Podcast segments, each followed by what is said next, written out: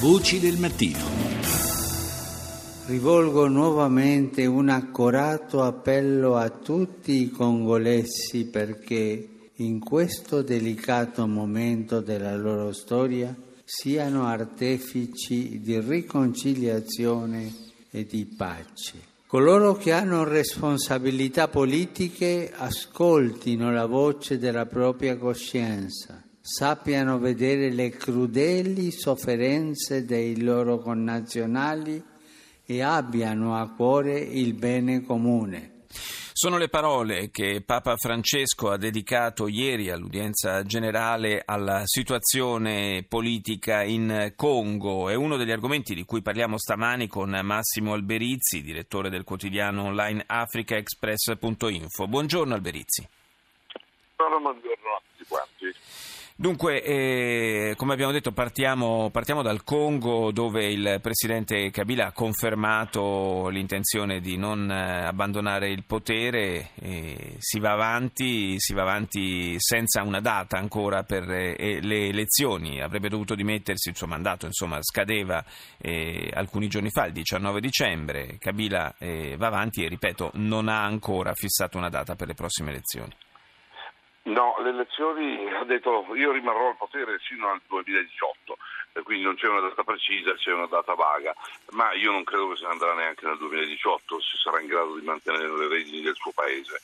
Eh, ovviamente sono scoppiate manifestazioni di piazza che la polizia ha represso violentemente, proprio di ieri la notizia che altri 50 morti ci sono stati in Alubumbashi che è la capitale del Katanga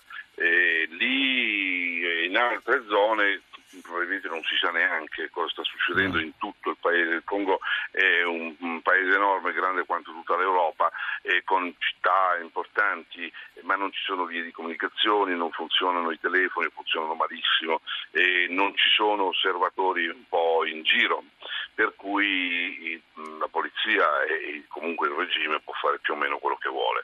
Eh, la parte è un paese ricchissimo, quindi gli appetiti sul Congo sono enormi e non sono solamente gli appetiti locali, ma se Kabila ha deciso questa mossa, cioè di rimanere ancora di più al potere, probabilmente ha avuto l'appoggio di qualcuno come potrebbero essere le multinazionali delle materie prime in generale e anche di alcuni paesi naturalmente.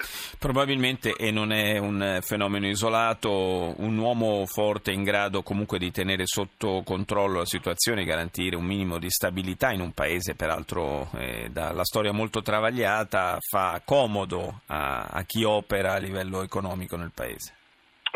Guarda, io sono convinto, sono un po' eretico in questo senso, conosco il Congo abbastanza bene, ci sono stato diverse volte, anche durante la guerra, quando Kabila padre prese il potere, ebbene un paese enorme non si può controllare, non si può controllare da soli eh, né un uomo solo né una tribù sola, ma neanche un governo solo.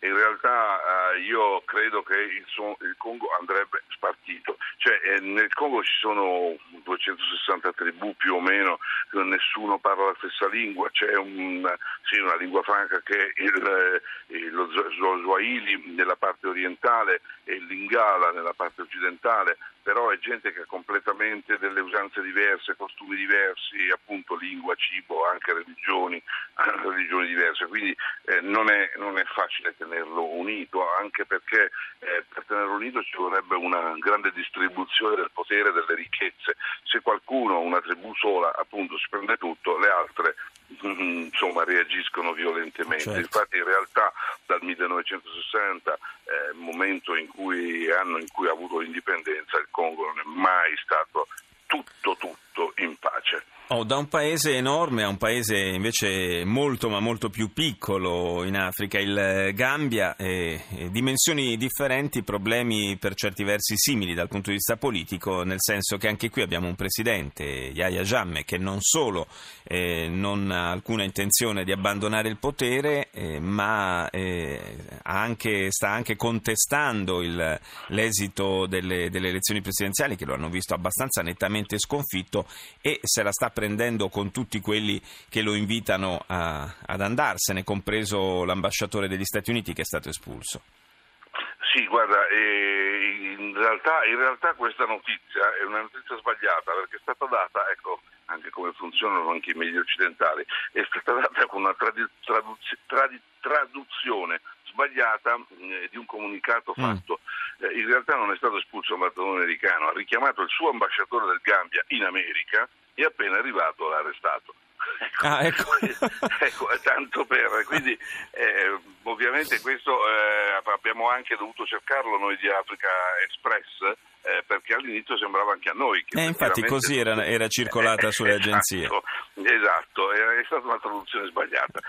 Comunque sì, se la sta prendendo con tutti quanti i suoi dissidenti interni eh, c'è appunto il, il, l'oppositore che ha vinto queste elezioni eh, che ha gli arresti domiciliari eh, se la sta prendendo con la stampa, quindi ovviamente in galera tutti i giornalisti che non la pensano come lui, eh, si è appellato alle forze straniere per garantire il suo, il suo posto, che, perché garantiscano il suo posto. In realtà eh, appunto tutti sono molto critici dall'Unione Europea, eh, minaccia agli ambasciatori appunto di essere espulsi per ora sono minacce, agli americani, ecco, è attaccato anche lui, doveva perdere eh, e sapeva di perdere le elezioni probabilmente ha sbagliato a mettere lì un suo nemico, comunque uno che non la pensa, e, e, e, lì intendo nella, a Presidente della Commissione mm, eh, elettorale, che è indipendente, sì. a me sono uno che non la pensava come lui e gli ha detto sì sì tu hai perso, probabilmente si aspettava che anche, che anche se il risultato fosse stato negativo gli avrebbe detto ah no no hai vinto, hai vinto.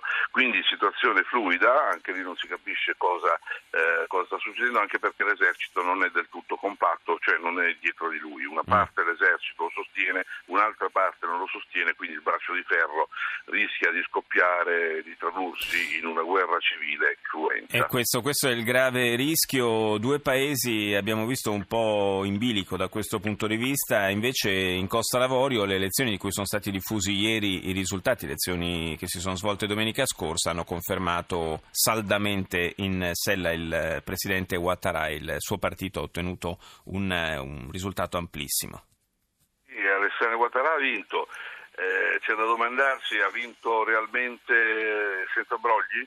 Non si mm. sa bene se ha vinto senza brogli, Perù, però la situazione eh, e dovrebbe essere saldamente in mano. Bisogna, bisogna pensare, capire cosa succederà per gli altri che sono lì, eh, nel senso che eh, cosa accadrà con chi ha perso, chi ha perso si muoverà eh, o rimarrà, muoverà intendo eh, magari organizzando qualche guerriglia, qualcosa di simile, oppure eh, quindi se ne starà buono, oppure se ne starà buono appunto e quindi potrà rigovernare ancora Alessandro Guattarà.